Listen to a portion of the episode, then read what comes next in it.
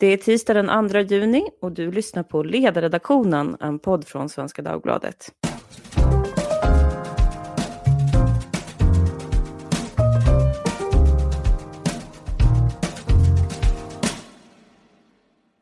Jag heter Lydia Wåhlsten och idag ska vi prata om vad det är som händer i USA. I can't breathe, det var afroamerikanen George Floyds sista ord i livet.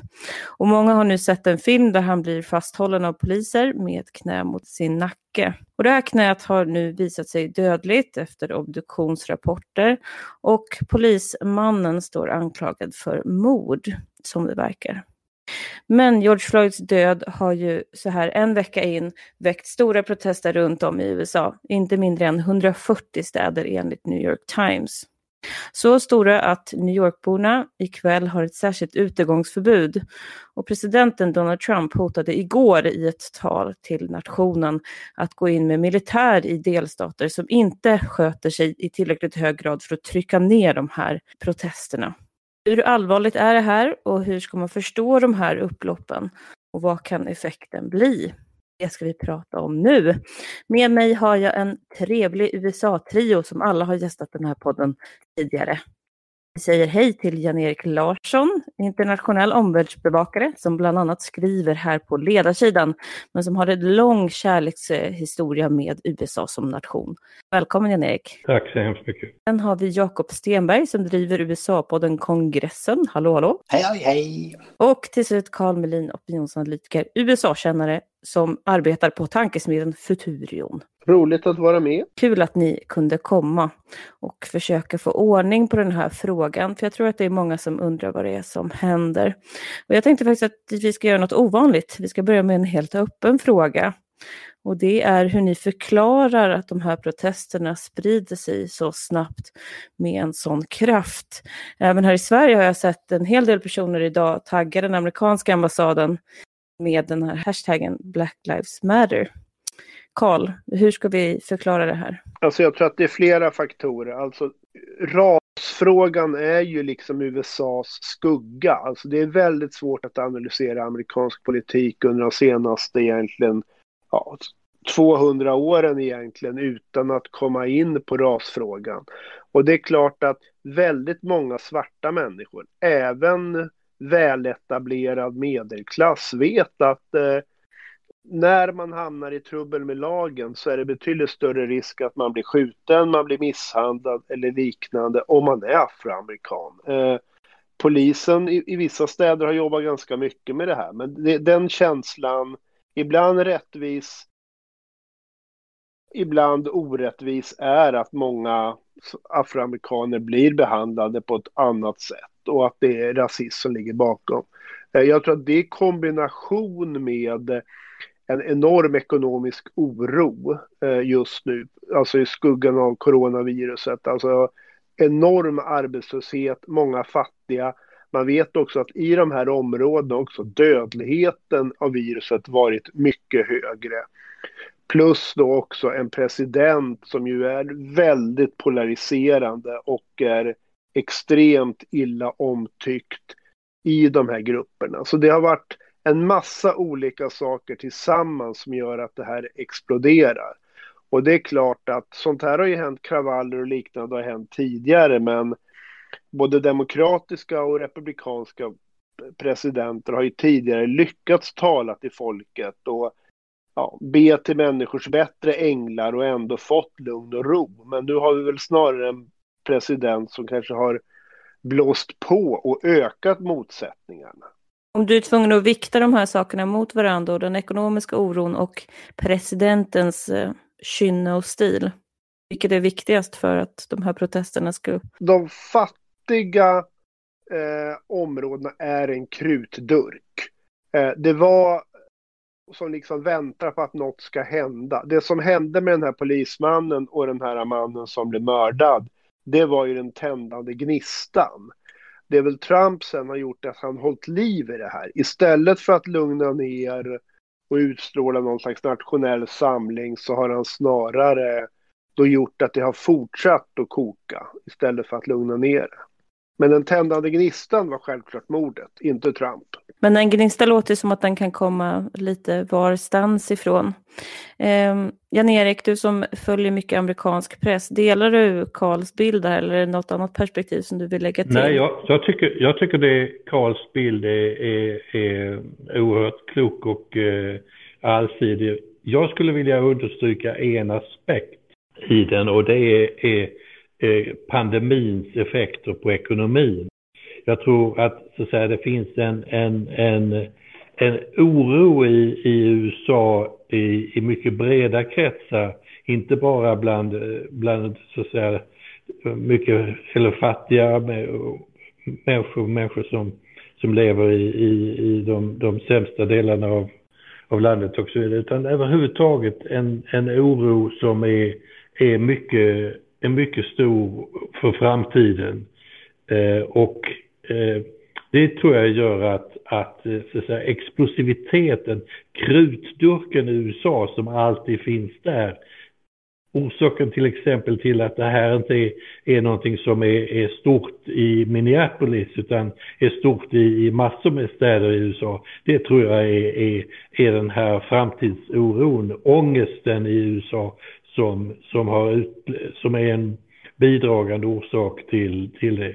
Sen ska man också komma ihåg att Kalle var inne på det lite, nämligen att, att det här är ingenting nytt, att, att våldsamma upplopp hör till historien. Vi ska inte glömma bort att, att det största, första och största moderna kriget, det amerikanska inbördeskriget, är så att säga en, en del av det, våldsamheten i amerikanskt samhällsliv. Så att det där finns, eh, där tror jag finns, eh, så att rasfrågan viktig men, men det som har exploderat är, är andra faktorer skulle jag säga. Jakob, då blir du sist i den här rundan. Ja, det mesta har ju redan sagts. Det är väldigt eh, kloka analyser. Jag skulle kunna tillägga en sak. att alltså Rent tekniskt att det sker så här snabbt det är ju också just de tekniska hjälpmedel vi har nu för tiden. Att så mycket saker filmas. Eh, många av de här eh, den här polisbrutaliteten har ju varit en vardag för många svarta hur länge som helst. Men nu filmas det och vi kan alla ta del av det. Det här är ju inte första fallet ens i år där, där det har eh, uppmärksammats sån här polisbrutalitet mot, mot svarta. Eh, Will Smith, skådespelaren, sa nyligen att racism is not getting worse, it's getting filmed. Jag tror det ligger mycket i det och varför vi här i Sverige också tar del av det. Och apropå Sverige så tror jag att eh, jag ser också att många i mina flöden delar eh, hashtags och så. Eh, och det har väl att göra med vår kulturella närhet till USA. Eh, jag noterar ju inte så många som gör samma sak för det som sker i Hongkong till exempel. Så att vi har ju väldigt nära till USA och nära att nörda in på det, vilket vi alla tre här är bevis på. Ja, och man kanske inte har hela bilden, precis som Karl sa här, så är ju det ena är liksom den reella klyftan då mellan svarta och vita USA. Och det andra är den föreställda klyftan. Och det här är ju väldigt känsligt att prata om. Jag tänkte att vi ska säga någonting om Agenda som ju gick i söndags där man hade en panel med fyra personer och, eh, och, hur svårt det var då att få in såna här, vad ska man kalla det, nyanserande kommentarer. Men innan dess så tänkte jag att vi ska prata om George Floyds bror. Han talade nämligen i Minneapolis, vid platsen där George Floyd dog här. Och då sa han så här då. If I'm not over here blowing up stuff, if I'm not over here messing up my community, then what you're all doing. Alltså om jag som då står så nära den här personen inte beter mig på det här sättet, varför gör då ni det? Och min fråga är densamma till er, eh, oavsett ekonomisk oro och sådär. Vad är det som gör att man verkligen tar till gatan och krossar butiker och hela den här svängen? Trump själv menar ju att det beror på liksom, vissa organisationer till exempel. Vad säger ni om det där, Jakob? Ja, nej, men det där är ju precis, Trump säger det att det är Antifa och sådana här antifascistiska grupper som ligger bakom mycket av våldet. Och vissa guvernörer har också beskrivit det som att de kommit in externa eh, våldsverkare och slagits. Vi ska komma ihåg att protesterna började väldigt fredligt och, och, och blivit, de har blivit våldsamma både från demonstranter och polisers sida. Um, det, det, det, är ju svårt att bedöma eftersom det, det är väl ett 40-tal städer där det är olika eh, sanningar på olika ställen. Däremot så kan man väl säga att väldigt många av de här butikerna som har blivit sönderslagna drivs ju av eh, ofta svarta eh, som inte alls är särskilt glada över att det här är fallet, att, att de slår sönder. Nej, men offren för den här skadegörelsen är ju i huvudsak andra fattiga människor. Jag tror man måste se det som att det är en blandning av protester, i huvudsak protester, men det är klart att väldigt många desperata människor som kanske lever ett kriminellt liv i övrigt. Det är klart att när allt blir upplopp och kaos så är det en del som också kommer att plundra och ge igen på sådana man tycker illa om eller bara stjäla.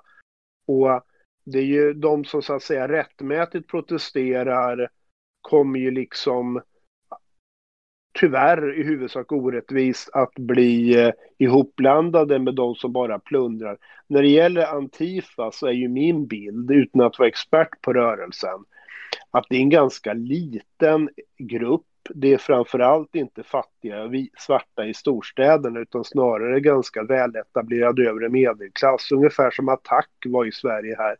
Eh, de och Trump tror jag har ett gemensamt intresse av att måla ut Antifa som rörelsen som ligger bakom det här. Jag tror det är en ganska perifer grupp som naturligtvis passar på. Vid alla sådana här händelser så finns ju små extrema grupper som vill göra sig till talespersoner för massorna. Och för Trump är det naturligtvis mycket tacksammare att peka att det är en politiskt orkestrerad rörelse än någonting annat. Så jag tror inte man ska överdriva Antifas betydelse. Erik, du eh, har ju en son som bor i New York och nu har jag läst om hur med Macy's och många av de här stora butikskedjorna har plundrats. Vad får du för rapporter från eh, just stämningen i New York? Eh, New York är ju en jättestad och i, i, just där, där min, min yngsta son bor så är det, har det hittills varit lugnt och fridfullt. Men, men, men i andra delar av stan så brinner ju butiker och så vidare. Så att det, är ju en, en oerhört skrämmande stämning i, i, eh, i många amerikanska storstäder nu. Och, men man ska komma ihåg att, att det här med, med den här typen nattliga eh, upplopp och, och inbrott i butiker och så vidare och så vidare. Det är inget nytt för USA. Jag, med, jag har varit med länge och eh, har, har sett det här så många gånger tidigare utlöst av, av ofta av, utlöst av, av polisvåld och eh, man har bränt ner eh, butiker och, och plundrat butiker och, och som, som eh, Jakob var inne på så är det inte, är det inte, är det inte bara svarta som äger de här butikerna utan det är i Los Angeles, det är de här stora upploppen var det ju eh, många koreanska invandrare som ägde butiker och så vidare. Så att det är ett, eh, det, det, men det slår neråt. Våldet slår neråt och inte uppåt. Det någon, eh, så, någon tanke om vad det är man vill uppnå? Jag förstår att man vill ju adressera då den här strukturella rasismen som man ser inom polisen. Men har det kommit några som helst liksom, konkreta krav på någonting? Alltså det jag oftast eh, hör och ser och läser det är att, att, att USA är ett så orättvist samhälle så att säga Eh, so socialförsäkringssystemet är, är orättvist, eh, det juridiska systemet är, är orättvist så att säga att eh, man, man, man, den, den hårda klacken trampar på de, de, eh, de som är, har, är sämst ställda i, i samhället. Och det är klart att, att, att det gör att, att eh, vreden ligger så nära till hands. Och sen adderar man det med en historiskt impopulär president i den här gruppen. Och eh, det, tror jag spelar väldigt stor roll. Tidigare under stora kriser så har ju många presidenter försökt att vara en enande kraft. Man kan ju prata om efter 9-11 med George W. Bush där han bjöd in både muslimska och judiska och kristna företrädare för att signalera utåt att vi är enade. Donald Trump är ju inte den personen och hur mycket han än vill vara det så kommer han aldrig bli det. Och det förstärker detta ännu mer tror jag, eh, att det finns en vrede mot honom. Eh, och inte minst efter Charlottesville 2017 där han också uppfattades av många svarta som att inte ta ställning eh, mot rasister. Så att det finns en uppdämd vrede här helt klart. Mm. Han sa ju någonting åt hållet att there fine people on both sides eller något sånt. Just det, i Charlottesville ja. Exakt, så, sen ska man men samtidigt så om man följer Donald Trump hur han tweetar så skriver han väldigt mycket om att eh, det som hände med George Floyd var fruktansvärt, hans rättvisa och han, han, han har ju ringt George Floyds bror och beklagat det som har skett. Så att han lyfter hela tiden fram George Floyd som att han ska få rättvisa. Men han riktar också in eh, sin kritik framförallt mot demonstranter och att lag och ordning måste upprättas. Och mot eh, eh borgmästaren i, i Minneapolis och andra liberala borgmästare och guvernörer över hela USA har ju fått utstå eh, Trumps vrede det här senaste dygnet därför att de inte varit tillräckligt brutala, inte kallat in eh, nationalgardet, inte kallat in den reguljära militären för att eh, slå ner eh, det som pågår. Ja, det finns en inspelning till och med från det mötet han hade med guvernörerna där man hur arg Trump är på dem. En fråga nu, apropå att de här protesterna växer och det växer ju från båda sidor så att säga. Det är ju poliser nu som, jag vet inte om de har dött, men i alla fall blivit beskjutna. Och frågan är ju var den här konflikten kommer ta vägen. Kommer det bli liksom en ny dikning här mellan svarta och vita? Eh, är det det som Trump hoppas på eller vad, är det, vad, vad ser ni i hans strategiska sikte här? Om, om man följde Trump från början här så, så eh, hade han en ganska försonlig ton mån att eh, den här utredningen ska ske skyndsamt och det ska ske rättvis. rättvis. Men därefter har det eskalerat hans retorik och han är väldigt hård i den tycker jag. Och om man följer hans tweet återigen så har han vissa tweets där det bara står law and order i versaler, lag och ordning. Och det tror jag kommer vara hans väg framåt för att han, han tjänar på kaoset, men han tjänar också på att vara, försöka förmedla en bild som sig själv som den som upprätthåller lag och ordning. Man kan prata om valet 68 till exempel som var ett val som föregicks av stora kravaller i hela USA. Eh, men den som vann det valet var ju Nixon som just gick till val på att han skulle upprätthålla lag och ordning. Han blev också omvald fyra år senare så det kan vara en, en, en, en strategi från Trumps sida att signalera det.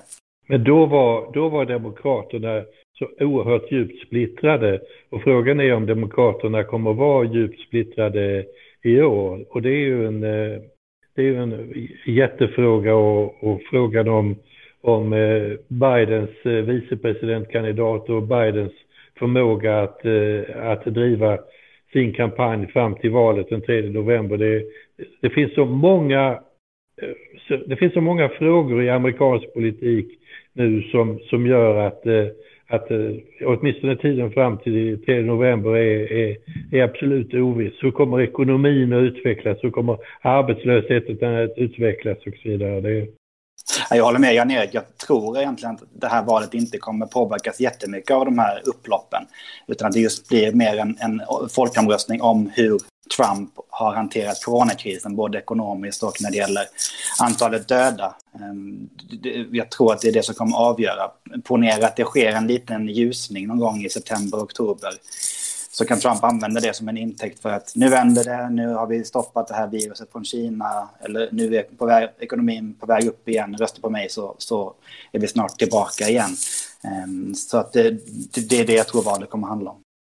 Nära in på valet då får man säga om du ser vändningen så pass eh, sent.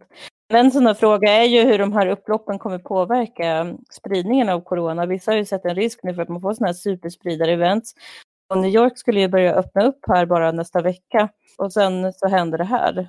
Ja, det här har ju varit en diskussion ganska länge. Det var en diskussion även när delstater var stängda och många ville att de skulle öppnas upp igen. Då var det ju rätt gott om aktivister på gatorna, inte minst i Detroit till exempel, som som var ute och demonstrerade. Och då var det ju många epidemiologer och, och även politiker som sa att eh, ni har all rätt att demonstrera men det här är farligt just nu för det här kan sprida eh, viruset vidare. Och nu är det ju ännu större demonstrationer eh, och som jag förstår det så är det ganska illavarslande. Det är ju så att i, i den diskussionen eh, här och där och överallt så är det ju en spänning mellan, mellan sjukdomen, pandemin och ekonomin. Och eh, det har, den har ju varit mer våldsam, också den debatten i USA, än någon annanstans som jag har sett. Och eh, det här kommer ju definitivt inte att, eh, att, att göra eh, ekonomin bättre med, med, de här, eh, med de här fruktansvärda mordbränderna och, och eh, man bränner ner butiker och, och varuhus och så vidare och, och tömmer dem på innehåll, inte minst spritbutiker och apotek och så vidare. Så det är ju, jag tror att många amerikaner, många fredliga amerikaner kommer vara ännu mer rädda för framtiden och var, sitta på sina pengar och inte, inte, inte så att säga, bidra till att få igång ekonomin. Så att eh, på det sättet så tror jag att eh, det här kommer att, eh, att försämra USAs ekonomi för, för lång tid framöver, mer än vad, det, den här, vad bränder och upplopp förorsakar. Så att säga, den, den psykologiska stämningen i landet tror jag kommer, kommer att, att bli, så att säga, pandemin följs nu av, av de här stora nationellt spridda oroligheterna. Och eh, jag tänkte att vi ska prata lite grann om vad vi tror att det kan få för effekt på presidentvalet då. Men eh, innan dess, eh, Jakob, det här med volymer är ju svårt och du pratade om att nu, nu för tiden så spelas saker in. Det kanske inte har blivit så mycket mer liksom rasistiskt än vad det har varit, men man ser det på ett annat sätt. Min fråga är lite liknande. Det är svårt nu man sitter i karantän i Sverige och få en uppskattning över hur stora är de här protesterna? skulle du säga? Eh, ja, det är, det är väldigt svårt att säga. Jag pratade med en vän som är amerikan, frågade honom. Men det, är så att liksom, det här är väl sånt som sker tyvärr återkommande med, med Trayvon Martin och så vidare. Och han sa att det här är på en helt annan nivå. Det här är mycket större än något som på flera decennier. Ehm, det är väl inga konkreta som jag kan ge, men, men, men eh, det är någonting annat än det vi har sett på väldigt länge. Och, och det lär hålla i sig ett tag framöver, helt klart. När jag kom till USA första gången 1970 så var delar av Washington DC nedbränt efter kravallerna efter morden på, på Martin Luther King och Bobby Kennedy. Och det tog decennier innan de delarna blev eh, återuppbyggda. Så att jag menar, det, det var länge sedan men, men, men eh, USA har en, en våldsam historia och, eh, och eh, konsekvenserna av det här kommer att vara, vara mycket stora och eh, med en dålig president och eh, en ekonomi och en, en pandemi som sprider sig så kommer USA kommer att, gå på knäna alltså. Mm. Så det spelar ju in i relationen också till Kina, inte minst. Um, om vi backar bandet lite grann och, och, går tillbaka till liksom grunden för den här konflikten då och polisens roll i det, så tyckte jag att det var intressant att uh, i söndags så var ju Karina Bergfeldt som är USA-korre med i Agenda och då sa hon att uh, man får komma ihåg att det ändå är väldigt få poliser av USAs totala styrka som beter sig på det här sättet. Och sen sa hon direkt efteråt att men det spelar förstås ingen roll eftersom att varje fall är ett eh, misslyckande. Och eh, jag tyckte att det där blev så talande för man märkte hur svårt det var för henne att föra fram det, för det var ju ändå någon slags liksom, moderering då av, av diskussionen. Eh, Jakob, hur ska man se på det? Är det liksom några få äpplen här som är ruttna? Ja, men det är svårt. Det är också återigen svårt att prata om. Jag håller med om det Jan-Erik sa i början av samtalet om att det finns en liksom, djupt rotad rasism i USA. Samtidigt ska man komma ihåg att det finns 700 000 poliser i landet och jag tror ingen tror att ens en majoritet av dem är rasister. Det var någon kommentator som sa i USA att eh, Eh, man, man pratar ju ofta om, som du, som du sa, dåliga äpplen eller bad apples. Han sa att jo, men vi kan inte prata om bad apples när det gäller poliser. För att det är som att säga att prata om bad apples när det gäller piloter. Vi kan inte ha några, stycken, några piloter som inte kan som inte kan flyga flygplan. Och samma sak menade han att vi kan, vi kan inte ha den här typen av, av eh, polisbrutalitet eh, och med rasistiska förtecken ofta, utan det måste bort helt och hållet. Ehm, sen, är det, sen har vi också sett eh, många exempel i landet nu på poliser som eh, har anslutit sig till demonstranterna och så. Så att en del undersökningar visar att, eh, att det har skett en viss förändring även inom poliskåren, även i synen på poliser beter sig. Så. Men, men, men det är återigen komplexa, komplex materia. Ja, alltså Lydia, din fråga är ju jättebra därför att när vi talar om polisen i Sverige så talar vi om så att säga, en nationell organisation. Den nationella polisen i USA är FBI, medan de poliser som, som nu eh, möter de här demonstranterna i olika delstater och olika städer, de är, de, de är, det är delstatspoliser och det är stadens poliskår och så vidare. Det finns så, att säga, så, så mycket olikheter i, i USA och eh, i de, delar av USA så är det väl känt hur, hur korruptionen finns i poliskåren och, och eh, så att eh, man, det, är, det är som alltid jättesvårt att generalisera om, om USA. USA är ont och gott och allt däremellan. Jag såg i alla fall en eh, intressant eh, förklaring delvis då till att det kan finnas ett missnöje på korruption på en av mina favoritbloggar som heter The Marginal Revolution och drivs av ett antal ekonomer i USA. Och de listade då saker som gör att eh, poliser inte riktigt är lika inför lagen. I 13 delstater så regleras exempelvis hur länge just en polis får förhöras och vem som kan förhöra dem. Och eh, nu har ju lyssnarna missat det då, men i samtalet här innan så sa Karl Carl Melin att det här är de fackförbund som finns i USA, till exempel polisförbundet då, är mer ordenssällskap. Man kan ha sådana här ganska knepiga privilegier. En annan sån här eh, sak som man har är något som heter Get out of jail cards som gör att man kan få en annan behandling om man till exempel kör för fort. Det är helt enkelt fysiska kort som man som polis får då och kan dela ut till vänner och bekanta. Och om man blir stoppad av polisen och så drar man fram ett sånt här kort så ska man få då en lite trevligare bemötande. Mycket, mycket märkligt kan man tycka. Har ni hört talas om eh, just de här sakerna tidigare? Uh, nej, inte just de här sakerna. Det kanske är fel forum att tipsa om en annan podd som också är väldigt bra. Men eh, New York Times The Daily har i sin senaste episod eh, fem anledningar till varför det är svårt att sparka poliser. Och där lärde jag mig ganska mycket, inte minst om, om det här nästan är som, ett, eh, ja, men som en liten klubb. Där det är svårt att, att få sparken.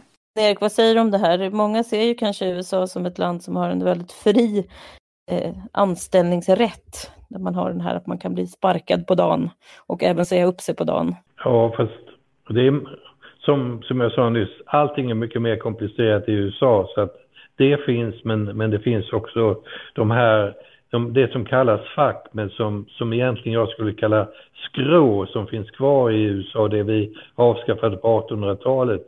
Det, polisfacket är är ett skrå och, som är välorganiserat och välskyddat och som, har, som ser till att ha politisk, eh, politiskt skydd eh, vilket gör att, att eh, det här intressanta exemplet du tog från Marginal Revolution det är bara en illustration av, av hur olika det kan vara. Om du liksom hamnar i rätt skrå så, så kan du vara mycket mer skyddad än om du, än du liksom är på den vanliga arbetsmarknaden. Och om eh, ni någon gång åker till New York så kan man ju då se hur fackförbund demonstrerar. Det gör man genom att se en stor uppblåst råtta som ser väldigt ilsken ut. Då pågår det någon typ av strejk, så det kan ni hålla utkik efter. Men eh, sista frågan är ju hur ni tror att det här kommer att påverka valet. Ja, men jag, jag tror att det kan... Eh, vi har inte pratat så mycket om Joe Biden som ju nu har klivit upp och, och från sin bunker, på att säga, men han har ju suttit inlåst ganska länge han har ju poddat, och, han har ju poddat nerifrån sin bunker och trott att han ska vinna valet genom... Ja, han har haft en, jätte, han haft en jättetråkig podd eh, och försökt kommunicera på den vägen. Men, men nu är han tillbaka, verkar det som, och har gjort sina första framträdanden. Med mask dock. Men jag tror att det här skulle kunna påverka eventuellt hans val av vicepresidentkandidat i, i höst. Han har sagt att han ska säga det i augusti och det kan hända en del saker tills dess. Men jag tror att det här skulle kunna påverka.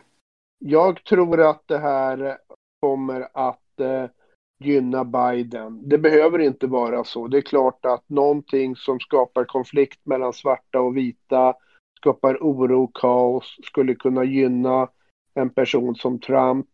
Samtidigt så har han ju hittills hanterat det här ganska illa. Och det finns väldigt lite i de mätningar som har gjorts som tyder på att han skulle ha särskilt stort förtroende för sitt sätt att hantera de här frågorna. Så jag tror att det gynnar Biden lite grann. Men eh, det är väldigt svårt att säga. Vem blir vicepresidentkandidat? Jag tror att det blir Kamala Harris eller Val Demings. Eh, båda afroamerikanska kvinnor med eh, Harris är senator från Kalifornien. Demings är en tung ledamot i representanthuset från Florida. Det som talar för dem är att de är afroamerikaner, vilket är viktigt. Det är en grupp som Biden behöver mobilisera. Men de är också i Harris fall före detta delstatsåklagare och i Demings fall före detta polischef. Vilket gör att det är svårt att måla ut, ut dem för att vara soft on crime, utan båda uppfattas vara ganska tuffa. Så jag tror att det är svårt för att, liksom, att skrämma vita väljare med att de skulle, på grund av sin hudfärg, skulle vara mjukisar när det gäller brottsbekämpning. Jag tror att även Gretchen Whitmer som är guvernör i Michigan skulle kunna ligga ganska bra till tillsammans med kanske framförallt Kamala Harris. Eh, Whitmer är ju antagligen den guvernör som har varit mest i polemik med Trump under den här krisen och eh, har blivit en, en eh, eh snabbt stigande stjärna inom Demokraterna. Men jag håller Kamala Harris som favorit. På det här Onkel Tom-temat så har ju Joe Biden sagt någonting ganska konstigt då. Att eh, om du inte röstar på Demokraterna så är du inte svart eller något liknande. Jag minns inte exakt. Men man undan med det där? Alltså han har sagt så många dumheter i sitt liv och eh, det finns inga tecken på att han kommer att sluta med det. Så att jag menar, det största problemet i det här presidentvalet kommer förmodligen att vara Joe Biden. Mm. Och, inte, och eh, man, kan, man kan alltså, så att säga, även om man får en bra vicepresidentkandidat så, så ska man vara medveten om att i det här läget när ekonomin går åt helvete, när, när det är oro på gatorna och så vidare, så är det självklart att han kommer att upplevas som en så stark, eh, stark kandidat. Jag menar, det är en sak att vara mot Trump och det är en annan sak att vara för Biden, tyvärr. Och säga vad man vill om Trump, men han har ju mycket energi och han drar sig inte för någonting. Och tänker de här debatterna blir sen framåt oktober, jag tror att det, ja. det kommer inte se bra ut för Joe Biden där. Han är inte den som debatterade mot Paul Ryan 2012, utan det är en helt annan person. Den här essentialismen då i det här uttalandet, det finns inte människor som blir upprörda på det eller? Jo, det var många som blev upprörda på, på det där uttalandet och han har tagit tillbaka det och, och bett om ursäkt och så vidare. Samtidigt så tror jag det att eh, jag tror ju, men det är möjligt att det är jag inte, jag är väl inte särskilt representativ för väljare. I val mellan två personer som då och då säger tokiga saker så föredrar jag ju den som ber om ursäkt för de tokiga sakerna framför den som repeterar dem in absurdum. Ja, det är ju ingen av oss som, som röstar i amerikanska val så att, så att, eh, att eh, vi, vi, får väl se men det, det, man, kan ju inte, man kan ju inte säga att underhållningsvärdet eller medievärdet på det amerikanska presidentvalet direkt minskar. Vi kommer till leda höra talas om, om den här valkampen eh, under månaderna framöver. Jag tolkar beskedet från dig Jan-Erik som att Joe Biden, det är inte så som alla spekulerar om när man blir lite till åren, att han har blivit gaggig och börjar säga konstiga saker, utan du menar att han alltid har sagt konstiga saker? Ja, absolut, ja, nej, han, har, han har sagt konstiga saker i, i decennier, så att eh, det, det är inte bara en åldersfaktor, men, men, men eh, jag tror att, att åldersfaktorn finns där. Om du såg Biden då före, före pandemin i, i primärvalen att han, han framträdde inte som en star, särskilt stark politiker och eh, på gott och ont så, så, så är ju då, eh, finns det ju en energi hos Trump, eh, en, en, ett raseri hos Trump som inte, som inte finns hos, eh, hos Biden. Så att eh, det är absolut inte så att eh, det här att det just nu håller på att gå åt skogen för USA självklart gör Joe Biden till president. Sista rundan, mycket, mycket, mycket kort. Vad håller ni koll på nu, Jakob? Eh, ja, jag håller koll på att se hur, hur långa de här protesterna sträcker sig och, och eh, inte minst dessvärre om det innebär att, att smittspridningen skulle öka i USA igen. Det, det håller jag tyvärr koll på. Mm. Din, din tanke är i alla fall att det här kommer handla om corona, det här valet. Erik? Ja, jag tror ekonomin kommer vara, vara det centrala. Så att säga. Eh, den, som, den presidentkandidat som, som kan göra gällande att ekonomin kommer förbättras under hans president, kommande fyra presidentår kan mycket väl bli, det kan bli det avgörande argumentet, ekonomin. Och eh, Karl, då får du avsluta för idag. Ekonomi eller corona eller något helt annat? De hänger ju ihop därför att corona har ju förvärrat ekonomin. Eh, lyckas ekonomin dock bara återhämta sig före valet kan det gynna Trump. Bidens om Biden däremot, han har ju en öppning och det är om man kan ju säga att de här åtgärderna mest har gått åt till att rädda Trumps kompisar och att eh, medan vanligt folk har fått betala priset så skulle det möjligtvis kunna vara en öppning. Men ekonomin eh, tror jag faktiskt kommer före coronan. Och båda kommer att komma före raskavaller, hoppas jag. För om raskavaller kommer på första plats så har vi ett antal månader framför oss som kommer vara blodiga och hemska. Det vore väldigt intressant att se vem blir den första officeren i så fall som vägrar lyda order att skjuta mot eh, civila demonstranter. Ja, det blir lite Ådalen då. Jag hoppas vi inte hamnar i det läget. Ja, jag hoppas verkligen vi inte hamnar där. Men jag såg att någon sa att det finns ingen president någonsin som har blivit omvald med den här typen av arbetslöshetssiffror som man går emot. Det kan ju då bli ett historiskt val om Trump skulle lyckas kamma hem det här trots att ekonomin då är i bank. Sådana där saker säger man alltid tycker jag. Att det har aldrig varit en kandidat som var si och så vunnit och sen så vinner den ändå. Trump skulle inte ha en chans mot Hillary Clinton. Det visade ju allting, all historia, allting. Men, så det där tar jag alltid med en liten nypa salt. Det är det som är så deprimerande för det vi håller på med hörni och pratar om politik. För att det kan hända sådana här saker som har hänt nu då. Det har bara gått en vecka sedan den här personen dog och så här mycket har hänt sedan dess som har påverkat så pass mycket. Så vi får se vad nästa vecka har i sitt sköte. Och med det så säger jag stort tack till Jan-Erik Larsson, USA-kännare med kärlek till landet, ska jag säga, som också skriver här på vår ledarsida. Och Jakob Stenberg som driver USA-podden Kongressen och Carl Melin, även han USA-kännare som jobbar på tankesmedjan Futurium. Tack så mycket. Tack så mycket. Har du frågor om dagens podd, hör gärna av dig på ledarsidan svd.se.